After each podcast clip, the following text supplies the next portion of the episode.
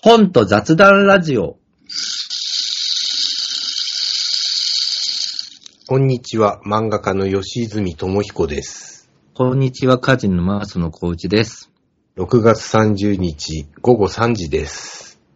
今日も友の会を先に録音をしてね。そうですね。で、そこでもちらっと喋ったけど、サマーブレーカーっていう漫画はいはい、はい。シリーズさんが出したそうじゃないですか。えっ、とね、2015年ぐらいに多分、あの、佐藤修法さんの漫画オンウェブっていうので、うん電子雑誌で連載させてもらってた、あ、もともとはパチンコ雑誌のに連載させてもらおうと思って考えたのを、うん。3話ぐらいまで、2話まで書いたのかなで、いな、1話は載せてもらったんですけど、2話目が載らなかったのか載ったのかよく覚えてないんですよ。うんうんうんうん。そ、それを電子書籍でずっと出てたんですけど、紙で、そのうちなんかどっか出し、出しませんかって言ってもらえるかと思ったら、特にそんな動きも全くないので、自分で作りました。188ページある、あのー単行本なんですよ。なんかあれですかね、予備校生の話でしたっけ？そうです、そうです。あのー、主人公がジンバルロックの主人公と同じ顔で、うんその、あのー、中学生の主人公も同じ顔なんですよ。それが死んだ目をした少年っていう漫画で、あだからシリーズジンバルロックの3作目になります。あ、本当に。それでもちゃんと、今さ、独立系本屋さんが多いから、はい。例えば西荻窪のブルーブックスとか、はい。並べたいんじゃないかな、ちゃんと、そういう作った本って。ええまああのね、今回ね、ちょっと英語で作ってみたら、北九州のね、あのー印刷会社に頼んだらすごい綺麗にできたんですよ。あ、本当そしたらね、まあ、あのーなんかもしかしたらこれ B5 サイズで作った方がいい感じなんじゃないかなとか思って、うんうん今とりあえず100冊作ったんですけど、はい次は B5 サイズで売れ、売れてるようだったら300冊とか発注しようかなって。ま、まずはね、この英語サイズの印刷代金を回収しないといけないので、それを頑張って売って、うん。大きいんだっけ？英語って。英語はね、アックスとかと同じサイズ。あ同じサイズ。えええ、それをちっちゃい方がいいってこと？いや、大きい方が迫力があって面白いかなって思ったんですよ。あ、さらに大きいの？大きいのにジャンプみたいな大きさにしたら、まあ同人誌だから、同人誌って大きいけど、薄くて値段が高いってあるじゃないですか。はいはい。はいはい。だからね、英語サイズで188ページとはいえ、2000円だと高いかなとか、ちょっとね、う買ってもらえんのかなみたいなのもあるけど、B5 だったら多分2000円でも、あのーいける気がするんですよ。まあそういうのはあるかもしんないね。でも今漫画も高くて、うん。今回の課題本のほら、うつ病になって漫画が描けなくなりましたもん。はい。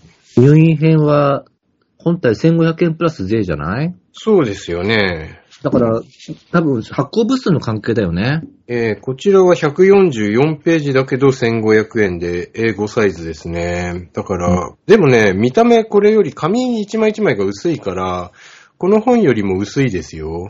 なるほど。まあでも、あんまり今その欲しい人は欲しい、買わない人は買わないから、そうですね。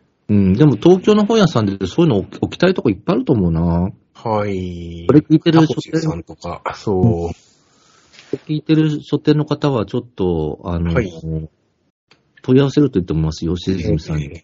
まずはね、あのー新潟と東京のコミティア9月にもあるので、そこではいはい販売しようと思います。それはいいんじゃないかな。ああいう場所だと絶対売れますよね。そうなんですよ。それだと、あのー中抜きっていうと語弊があるけど、うん。その、本屋さん、ええおろすあれが、あのーないので、取り分が多いのですよ。そうですね。な、なんか、期間本もいっぱいあるから、たくさん並べられそうですね。はい。まあ、これでね、あのー調子が良かったら、また、単行本未収録漫画も山ほどあるので、うん。いろいろ作りたいなと思いました。あ、まあ、ほんとね、今回やってみて、うん。ひどいなって思ったのが、電子書籍版はずっと継続して、今も売ってるんですけど、うん。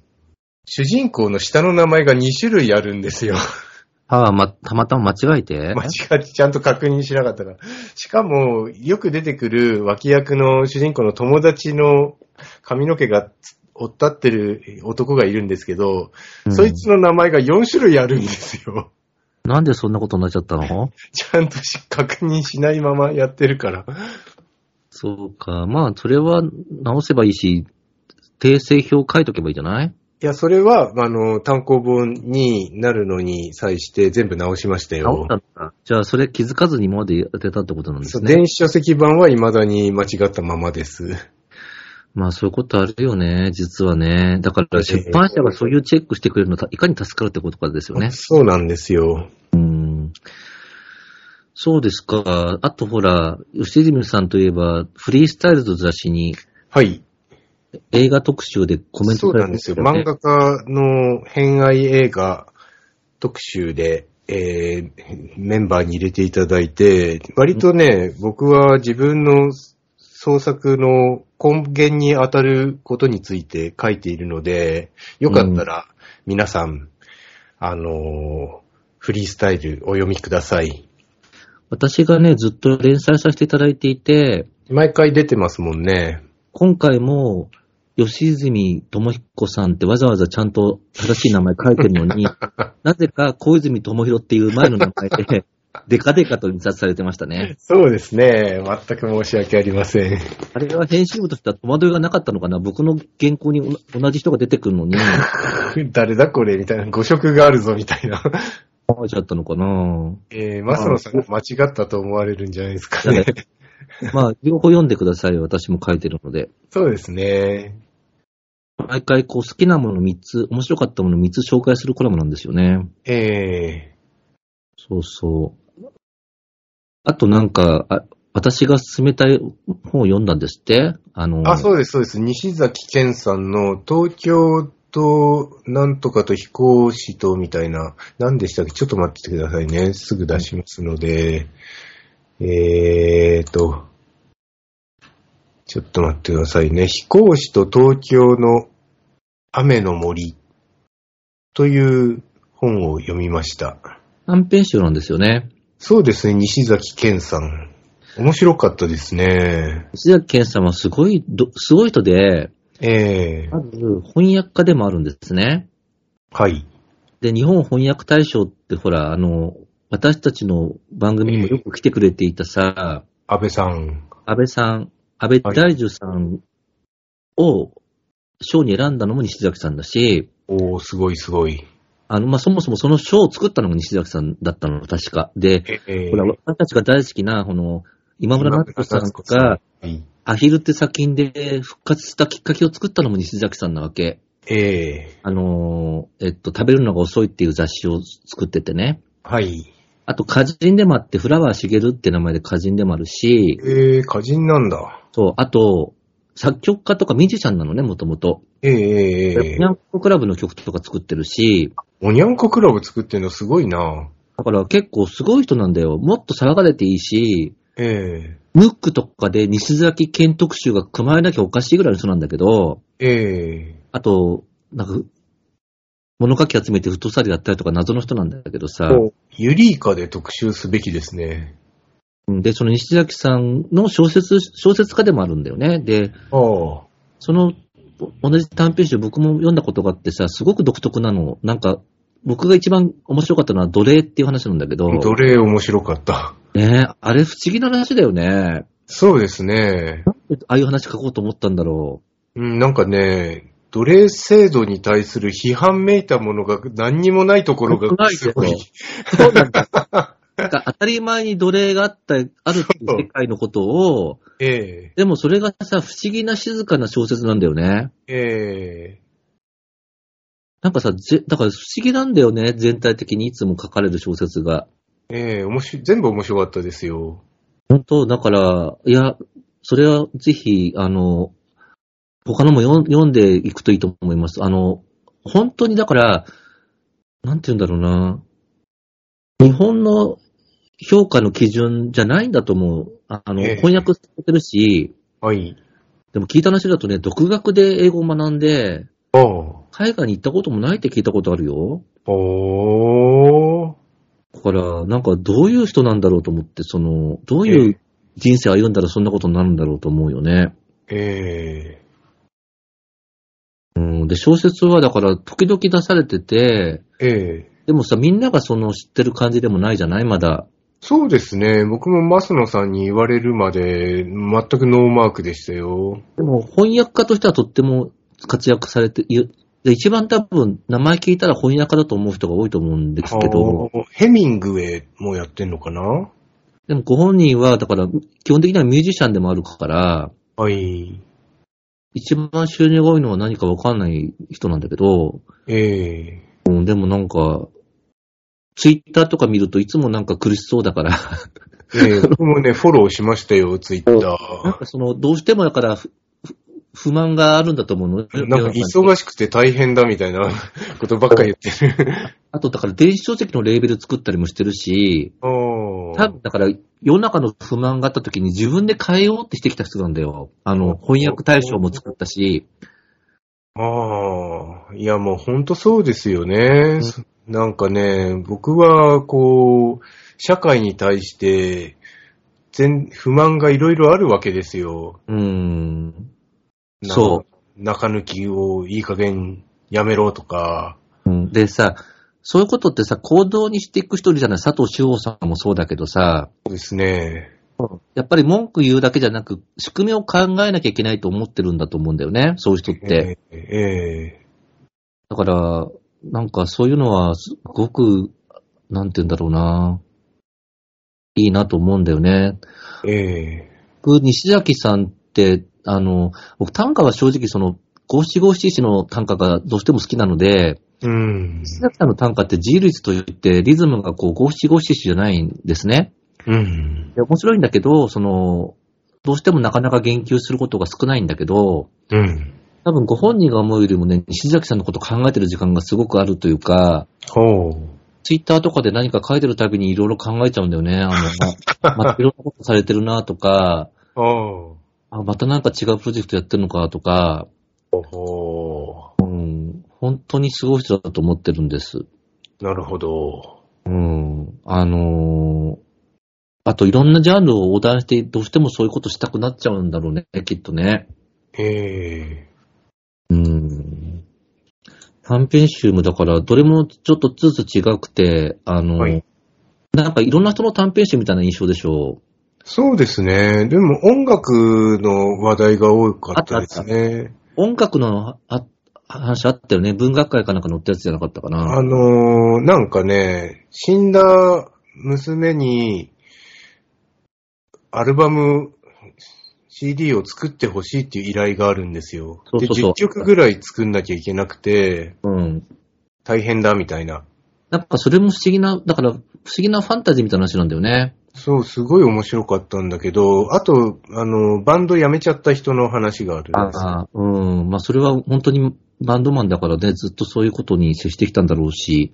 えなんかだから、あ、あとだからロックのことをまとめて、あの、ロックの歴史をまとめた本を出してらっしゃるし、えええすごいんだよね、その、守備範囲の広さ。ええうーん。その短編集は普通に入手できました、今も。あ、いや、古本を Amazon で買いましたよ。おなんかだから、ああ、難しいね。はいあの、面白くてもそこまで話題にならずに入手困難になってしまうじゃない？本って。ええうん、だから、出たばっかしのあの、小谷敦さんの小説とかも、ええどうしても一冊が高いんですよ。はいはいはいはい。それで僕、送っていただいちゃったんで、小谷野さんから。はい。もともと自分用に Amazon で注文してたやつは、こ小泉さんに、吉泉さんにあげることにしました。あ、送っていただきました。ありがとうございます。それも僕すごく好きなので、あのー、4編も入ってるんだけど、はい。前半の2つが繋がってるというか、ええ奥様とのことが出てくる話なのね。おー。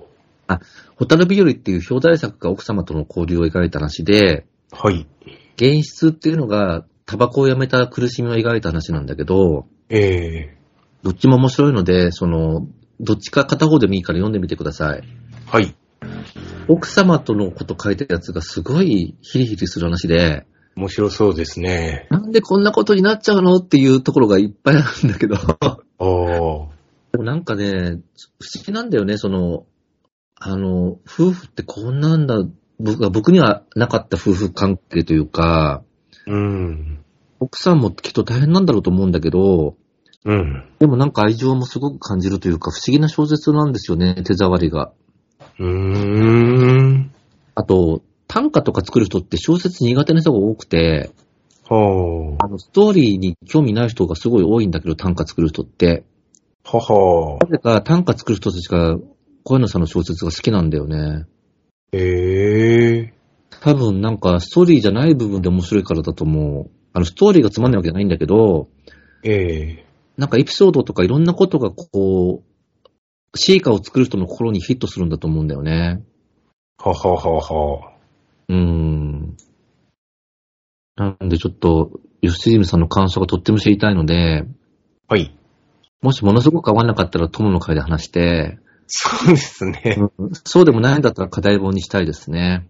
そうしましょうん。う。あと、僕ね、うん。この前、一箱古本市っていうのがあって、新潟で、まうん前に増野さんも参加されたやつ、はいはいはい。それに出たんですよ。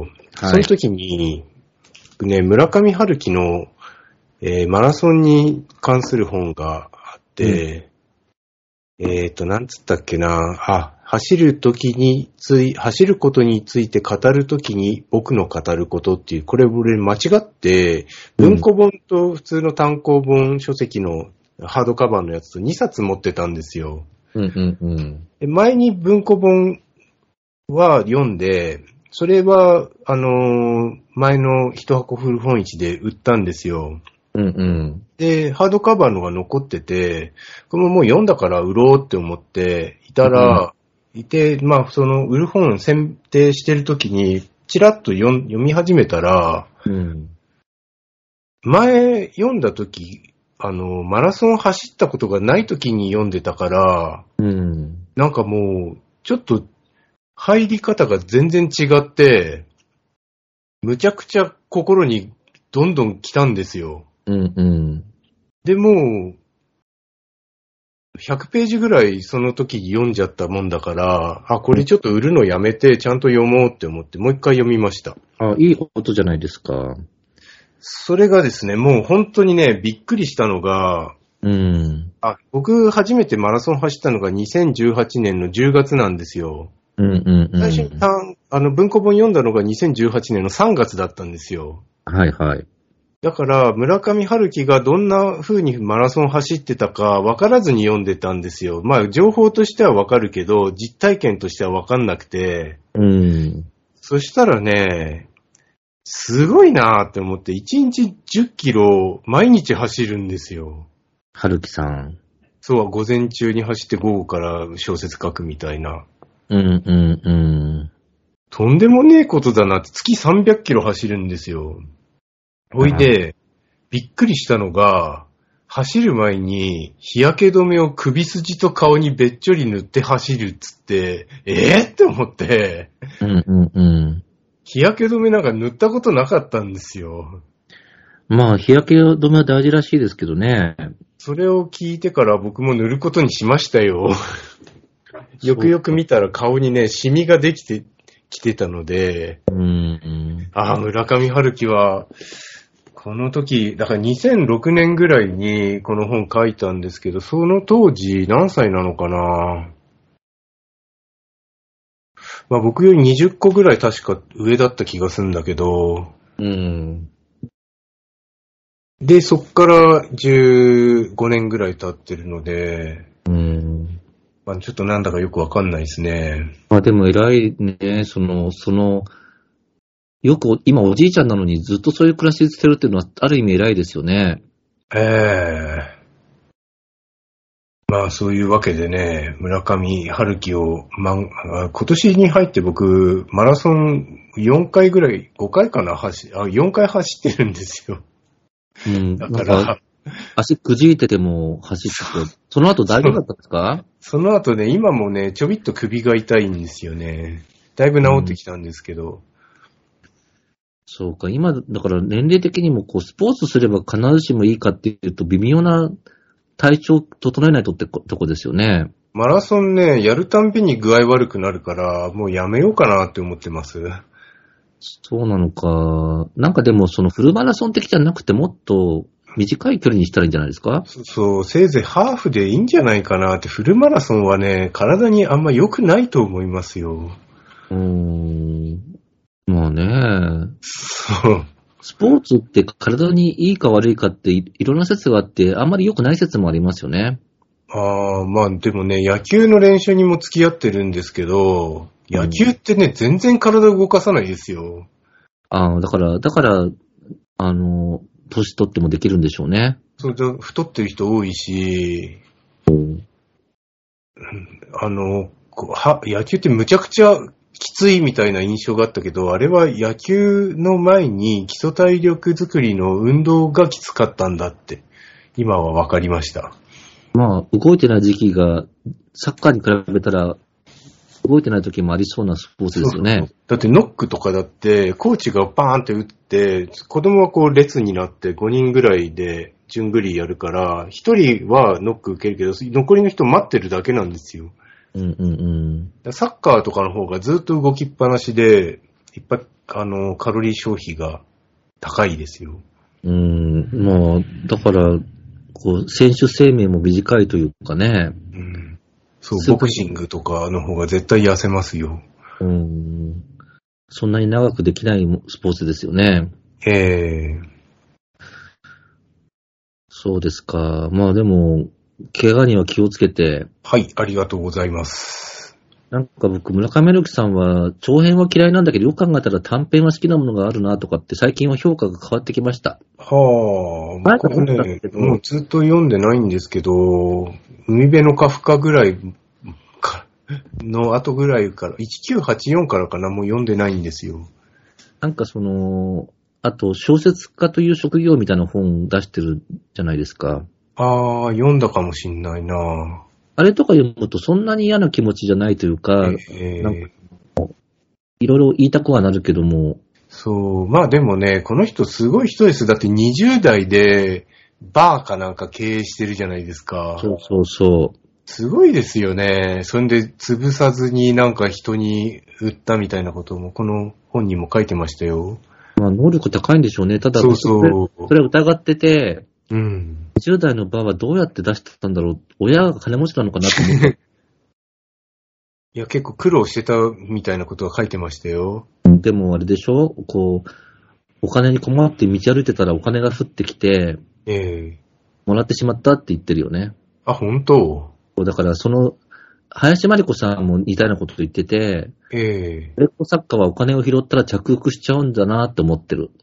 そこでどんなに自分が困ってても、もらうことできないから、はい。だからそこが売れっ子作家とそうじゃない人の差かなって思ってるぐらいです。まあ、僕は困ってたら着服しちゃうかもしれないけど、そうでもなかったら、おまわりさんに届けるかな。うん、まあでもその、うん、その辺がね、あの、何かその人の何か性質なのかなと思ってるんだよね。ええなんか僕ある人がさ、その、あるお店の人がさ、はい。若い時に、駅のトイレかなんかで大金を見つけちゃって、ええでもどうしてもお金が必要だったからもらっちゃった話をしてて、ああ。ちょっとそのお店行けなくなっちゃったもん。なんか、自分にはできないと思って。なるほどなぜか。というと、自分がお金なくすことが多いから、はい。財布、家賃入った財布取られちゃったこともあるし、ええなんかそこでもらえちゃうってすごいなって思っちゃうんだよね。だから、うん、話が逸れちゃったけど、はるきさんの話から。はい。そう、あ、ちょっと僕のこ告知もちょっとしていいですか？はい、どうぞどうぞ。なんかおかげさまでね、ドラえもん単価が重版になったんですよ。おめでとうございます。本当に久しぶりの重版で、はい。何年、もう10年近くぶりなんだけど、はい。これで3釣りですね。おー、よかったですね。全単価集も版を重ねてますよね。全短歌集もなんと7釣りを今してる。うわー、すごい。絶好調じゃないですか。かつ、白の気持ちっていう内田さんと作った絵本もええ2釣りになり、おー、すごいすごい。同じように内田さんと作ったみんな普通でみんな変っていう本は3釣りになったんで、おー。なんかどうしてこれで集英社のショートソングとか、石川くんとかは吸ってくんないんだろうと思ってるところです。もうちょっとしたらきっと来ますよ。でも、ほら、単価ブームなんだからショ、ショートソングとか今こそ夏、夏石とかに入れてくれればいいのに、え多分もう6月末だから夏石には入んないことが確実で、ええ出版ってギャンブルなんだからこういう時こそギャンブルしてくれればいいのにと思っちゃいますね。えうーん。まあ、それが私の小説への評価だとしたらしょうがないんだけど、まあ、多分来ますよ。だったらいいなでもなんかおかげさまで、それはすごく今年こんなに、あの、自分1年でこんなに重版になるって初めてのことで、おー。なんかまあ一個一個はそんなにお金になることじゃないんだけど、ええありがたいなと思って。ねえ。いいことですよ。そう。でもなんかそれでもう久しぶりに重版になったから、ドラえもん短歌の短歌の作者の人にはい。連絡はつかなくて、ええで、なんかあの、帯に短歌を引用させてもらった歌人に連絡しようとしたらメールが返ってきちゃったんですね。おや。なんでちょっとその、尋ね人、麦千代子さん、はい。玉小春さん、神田奈々さん、もしもこのラジオを聞いてたら連絡ください。はい。あなたたちの短歌を帯、帯に印刷させてもらっていますので、はい。まあ、著作権に関してはもう最初からあの出版社に帰属するようにして募集した短歌なんで、ははは。原理的には問題ないんだけど、一応、あの、連絡したいみたいなんで、版元の方が。はい。という感じですかね。あとね、あとね、えっと、本に関してはそれぐらいなんだけど、ええ明日僕朝は8時半に、あの、イベントに行ってるんですね。はい。で、そのイベント、短歌を読んだら歌詞を編もうっていう、あの、イベントっていうか、あの、講座なんだけど、はは。それのアーカイブが、ちょっと高いんだけど聞けるので、はい。もし短歌の本を作りたい人は、そのアーカイブ、私以外にも、ホムラヒロスさんとか、おー。ナクイナオコさんとか、東直子さんとか、ものすごく豪華な面々が、そうそうたる歌人が出るわけですね。短歌を作ることに、短歌の本を作ることについて語ってるので、ええでも、キャバの人はね、ちょっと自分でも聞いてるんだけど、びっくりするぐらい面白いよ。へえ。小村さんとか、あと、木の国書店の書店員でもある梅崎さんっていう批評家の方とか、ええあと、今、単価ブームを支えている出版社3つの方たちの対座談会とかがあって、はい。あの、今もう申し込めるのはそのオンラインで聞くだけの講座しか申し込めないんだけど、はい。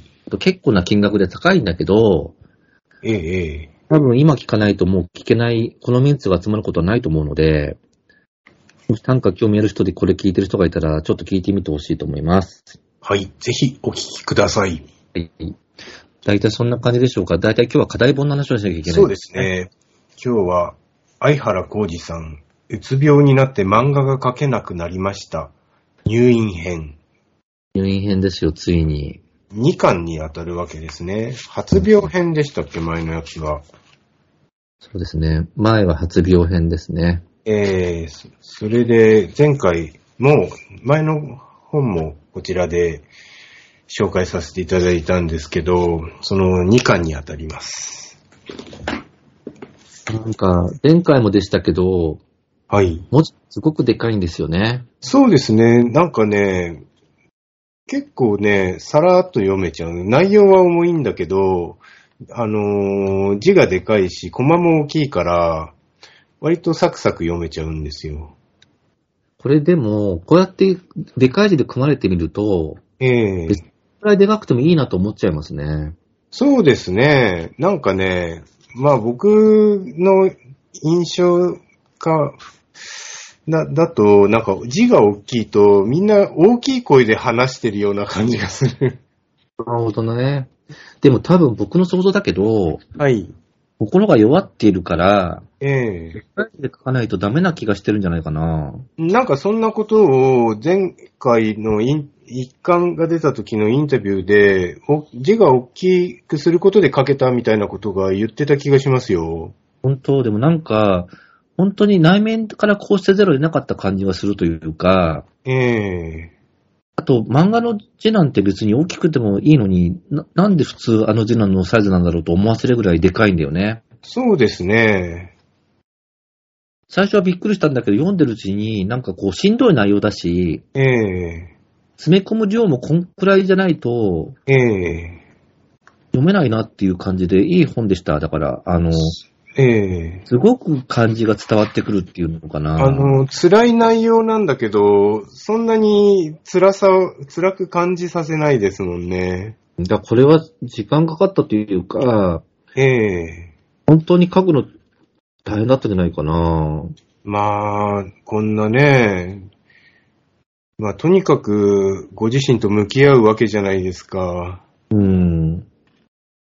まあ、こっから回復してるからかけてるっていうのはあるだろうけど、でも本当に精神病院の様子がよくわかりますよね。うん。なんだろうね、この、あとさ、すごく小さなことが書いてあるんだけどさ、ええ例えば、食事に関して要望とかありますかって聞かれてね、看護師さんに。えは玉ねぎが嫌いでって言うと、ええうん、そういうのはちょっとって言われて、ええで、おかゆか雑炊しか食べてないっていう風に言ったりとか、ええこういうなんか、言葉の行き違い、要望ありますかって聞かれたらさ、僕玉ねぎ嫌いって言いそうじゃない？そうですね。でもそれは対応してくんないんだとかさ。ええあと、有名な漫画家さんだからさ、漫画家の綾原浩二さんですよねって言われちゃうとかさ。えええなんかそういう一個一個がこう、本当にこう、現実にあったことを書い書いた、こう、なんていうの、迫力があるよね。そうですね。うーん。あと、本人はすごい冷静なつもりで、うん。綾原さんは入院の必要はないですねって言ってくれることを期待して喋ってたりとかさ、うん。でも実際にはすごく変だとか、うん。飛び釣りししたりしないように紐っぽいものが取られちゃうとかさ、ねなんかもう、薄い、薄くて字のでかい漫画なんだけ比較的、え。えすごい情報量ですよ。えはい。まあ、中心病院は入りたくないなって思いましたよ。うーん。不思議な漫画だな、これ。時々さ、俯瞰して上から図になったりするじゃない？そうですね。これも不思議なんだよね、味わいとして。お風呂とかね。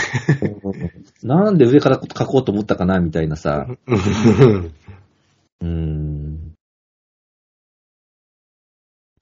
まあ大変だったんだろうな。ねあ、でも自分だったら、これ奥さんとかいるからさ、え。はい。奥さんとか息子とかがすごい協力的じゃない？愛情があって。そうですね。ここが救いだよね、とってもね。ええまあ、もともとなんか、コロナになって、奥さんが死ぬみたいな、脅迫神経症みたいになって、うん。なってたんですよね。うーん。なんかこの2巻にあったらこの本でさ、お菓子を食べるシーンがあるじゃない？はいはいはい。ここがすごく面白くて、ええまずさ、その、なんか、あ、あやらさん、もしよかったらお菓子でも食べてみませんか？って言われるんだけど、ええそういうこと言われるのも不思議じゃない？ああ。だから気分転、そうですね気分転換に食べてみませんか？って提案があるんだよね。うん、これでもすごい場面ですよ。お菓子を買って、あの、袋から開けて、口に含んで、噛ん噛んで、味わうまでがもう何ページも使ってる。すごい何ページもあるんだよね。あの、スラムダンクのさ、試合シーンよりも長いよね。そうですあね。の一瞬なのにね。ええだって132ページぐらいで袋をやって開けるかと思ったら、そっから口に入れて味わった瞬間まで135ページだから、すごいコマの数だよね。で、その感想がもう最後まで行くみたいなだね。ものについての、なんか、要は食欲とか美味しいって感じないのが、こう、心の、なんか病んでるところであるっていううんことがか、語られるんですよ。そう、それもさ、特別そこまで美味しそうに見えない普通のお菓子なんだよね。アルファベットチョコみたいなやつですよ。うん、普通の、よくあるコンビニ売ってるチョコと、うん。普通のポテトチップスなんだよね。そうですね。しかもこの歯で噛んでるシーンが実際に見られないはずなのに、歯のでかいシーンとかね、口の中が描かれてる。描かれてるという、だ絶えず俯瞰した視点を持って書かれてるね。そうですね。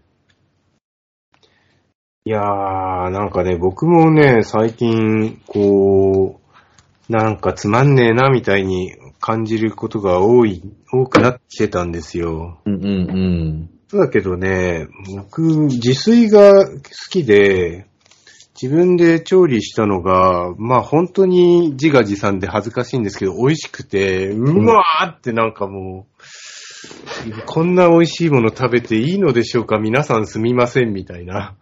えー何を作ったの？あのー、牛すじの煮込みとか、ああ、ちゃんとしてますね。そう、ああと、まあ、サバを焼いたりとか、うーん。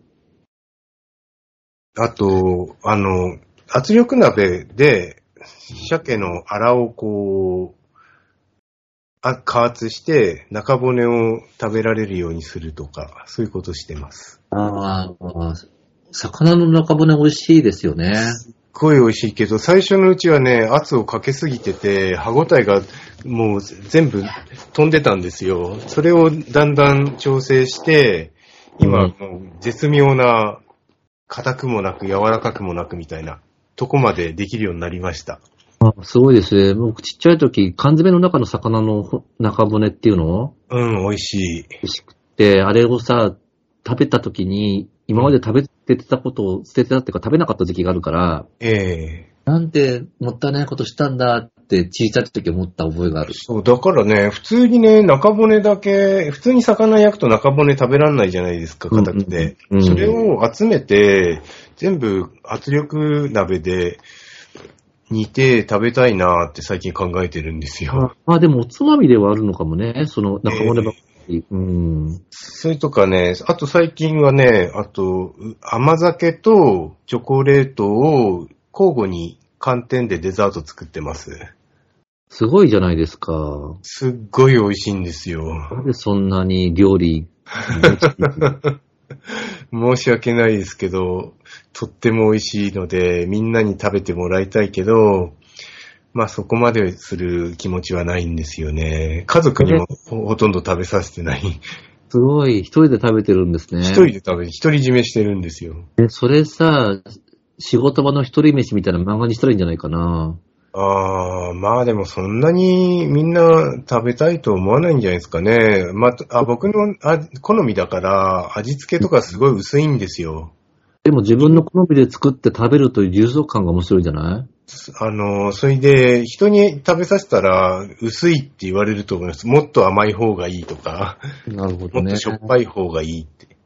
でもほら、アックスで連載されてるエッセイの中で、ええ最新号はあの、冷蔵庫の話だった。そうですね。もう冷蔵庫のおかげでね、本当に快適になりましたよ。あれがすごい面白くて、もともと建物についてた冷蔵庫が、はい。冷凍機能があんまなくて、冷凍機能がね、ほぼ使えないやつなんですよ。ワンドアのやつだから。かといって新しいの買うのも気が引けると思っていたところ、ええ北書店の方が冷蔵庫がな壊れて、そう。その、備え付けの冷蔵庫をあげるんだよね。そうなんです。そして自分用には別の冷蔵庫を買うことができたことによって、はい。急に生活が充実するんですよね。さらにね、今カーテンもつけたので、ものすごく快適になりました。よかったですね。でも北書店の人はたまたまね、その、ええ同じような冷蔵庫が壊れちゃって、そうそうそうそう。で、じゃああげますってなったんですよね。はい。その辺がなんか味わい深いなこう、確かに冷蔵庫って持ってるとさ、ええ新しいの買うのは難しいですよね。しかもね、そのね、冷凍庫を使うことによって、業務スーパーの牛すじの大袋とか、うん浅いってわかります？ブラジルの果物。それの浅いバナナのアイスが業務スーパーに720円ぐらいで、ちょっと高いんですけど、売ってるんですよ。はい。浅いってなんか、水道橋博士が、一時期ものすごい体にいいっつって、うん。勧めてらっしゃったのが、僕心にすごい残ってて、はい前から食べてみたかったんですよ。で、それをね、ヨーグルトとアサイのアイスと半々で食べるのもむちゃくちゃ美味しいんですよ。なるほどね。なんか楽しそうですね。これは仕事場だけで食べてるんですか？そうですね。で、お子さんにも奥さんにも内緒で。そう。そうなのか。高いから人に分けられない。でもあれですね。自分の好みの味にするなんていいことじゃないですか。そうですね。うーん。家族がいるのに一人飯っていう。えーまあ家では、あの、家族の調理もしてますよ。最近はね、野菜を、あの、人参とじゃがいもと玉ねぎを、三つ絶妙に肉焼いた後の油で炒めるっていうのが、すごい上手にできるようになったんですよ。じゃがいもと人参を電子レンジでチンしてから、玉ねぎと一緒にやると、ちょうどいい加減になることが分かって、もう今週ずっとそればっかもう毎日作ってるんですよ。どんどんスキルアップす完成させたくて。すごいですね。子供にはまたこれって言われてます。そうなのか。まあそれというのもね、長男がニラとか全然食べなくて、もやしは食べてたんですけど、うんで、でも、人参は好きだって言って、に試しに人参だけいや炒めて出したら、よく食べたんですよ。だから、人参だけでも食べてもらえるといいじゃないですか。うんうんうん。実際何もほとんど食べないようになっちゃうと困るから。うん。で、じゃがいもと玉ねぎもね、すっごいあ玉ねぎむちゃくちゃ甘くなるから、よく食べてくれます。もう本当、ええ。偉いな。ぁもう僕、食べ物に、食べ物のね、ツイッターとかで今食べ物のことが流れてくるのが嫌で、ああ。ミュートワードってあるじゃない。あの、はい。この言葉をミュートするっていうワードがあるんだけど、えレシピと、えうん。調理と、うん。料理と、うん。美味っていう言葉をミュートしてるんですよ。へえ。なんかその今おすすめのツイッターってさ、こんな風に作ると美味しいよみたいなことばっかしか流れてきちゃうの？僕ね、オートミールのメニューがガンガン流れてきますよ。そうで、それが僕不愉快で、ええ絶対自分で作んないから、はい。もうそういうレシピ的なものが流れてこないようにと思ってミュートにしてるんだけど、うん。案外そのレシピ、調理、料理って書いてないレシピが多くて、ええで、ついに美味しいって言葉の美味っていうのもミュートしたんだけど、ええそれでもね、来るんだよね、ツイッターのおすすめで食べ物のこと。へえ。もう、みんないかに食べ物に興味あるかと思っちゃう。なるほど。でもね、僕はオートミールが流れてくるけど、食べ物って言うと、ラーメンとかチャーハンがやたら流れてくるじゃないですか。あ、でもそういう人によるのかな？ぶやっぱ自分のフォローしてる人とかによるんじゃないですか？はあ、そうかもしんないですね。で、なんか、普通にツイッターのおすすめのツイート見ると、ほとんど食べ物のこととか、もしくはダイエットのこととかさ、ええなんかもうみんなの興味あることってやっぱそういうことなんだと思って。そう、僕はダイエットしてるんですけど、とうとうね、低糖質でやっても全然ダイエットがうまくいかなくて、リバウンド状態が続いてるんですよ。ああ。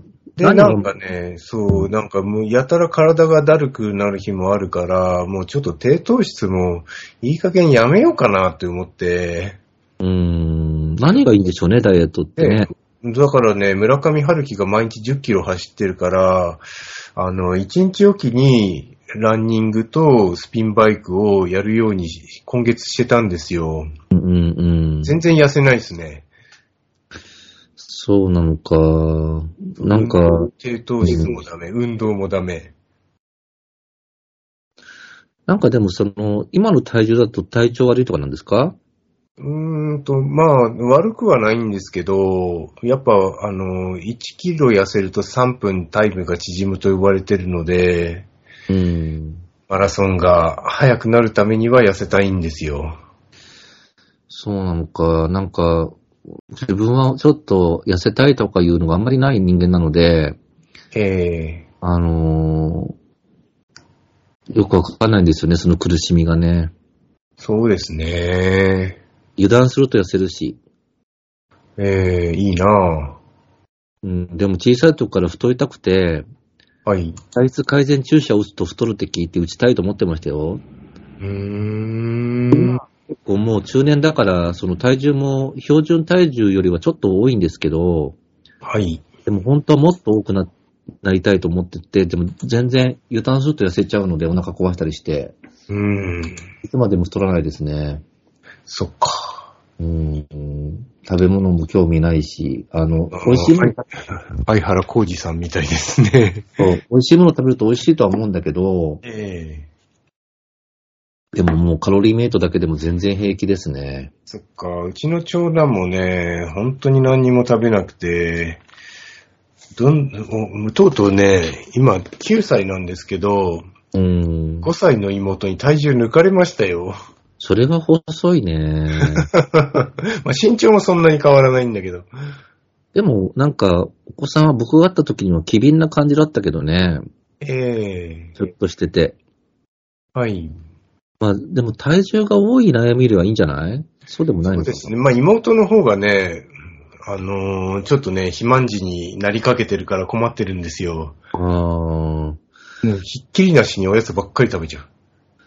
まあ、その辺は難しいね。なんか僕、体重が多い人のことをあんまり嫌じゃなくて、その、羨ましいというか、ええなんかす、なんていうのかな、み満ち足りた感じがするから、はい。うん、そういう体重でぴったしな人は別にそれでいいのにと思うんですよね。そうですね。まあもうちょっとね、大きくなって、これじゃいけないって娘が思ったら、食事をオートミールに変えるとか、うん。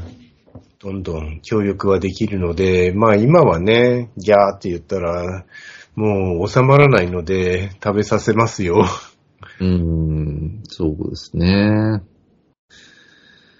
まあでも年齢によって変わるでしょうしね、またね、その辺も。ご本人が痩せたくなるかもしれないし。そう。そうですか。僕はでも、その、吉見さんの勝手に作って自分用に味付けした食べ物のこととか面白いからもっと書いてほしいな。わかりましたぜひ書いてください。はい。ありがとうございます。という感じでしょうかね。そうですね。はい。この本は続きも楽しみと言ったら失礼だけど、ええなんて言うんだろう、この緻密さ。いやー、でもね、こう、心の風と呼ばれるうつ病ではないですか。うんなんか、ふとした弾みで自分もこうなるんじゃないかっていう恐怖はありますよね。そうですね。ほら、前もさ、取り上げた、ほら、河合克夫さんが絵を描いた、ええええ将棋の本。ええうんあれもすごい読み応えがあって、そうですね。やっぱ人によって違うんだなと感じてね。ええなんかこう、なんて言うんだろう。すごく参考になるというか、はい。生きてるってことはこういうことだなって味わさせられた漫画でしたね。そうですね。はい。そういうわけで、お聞きいただきありがとうございましたあり。ました。ということで、えっと、よろし、ま、また次回もよろしくお願いします。さようなら。あ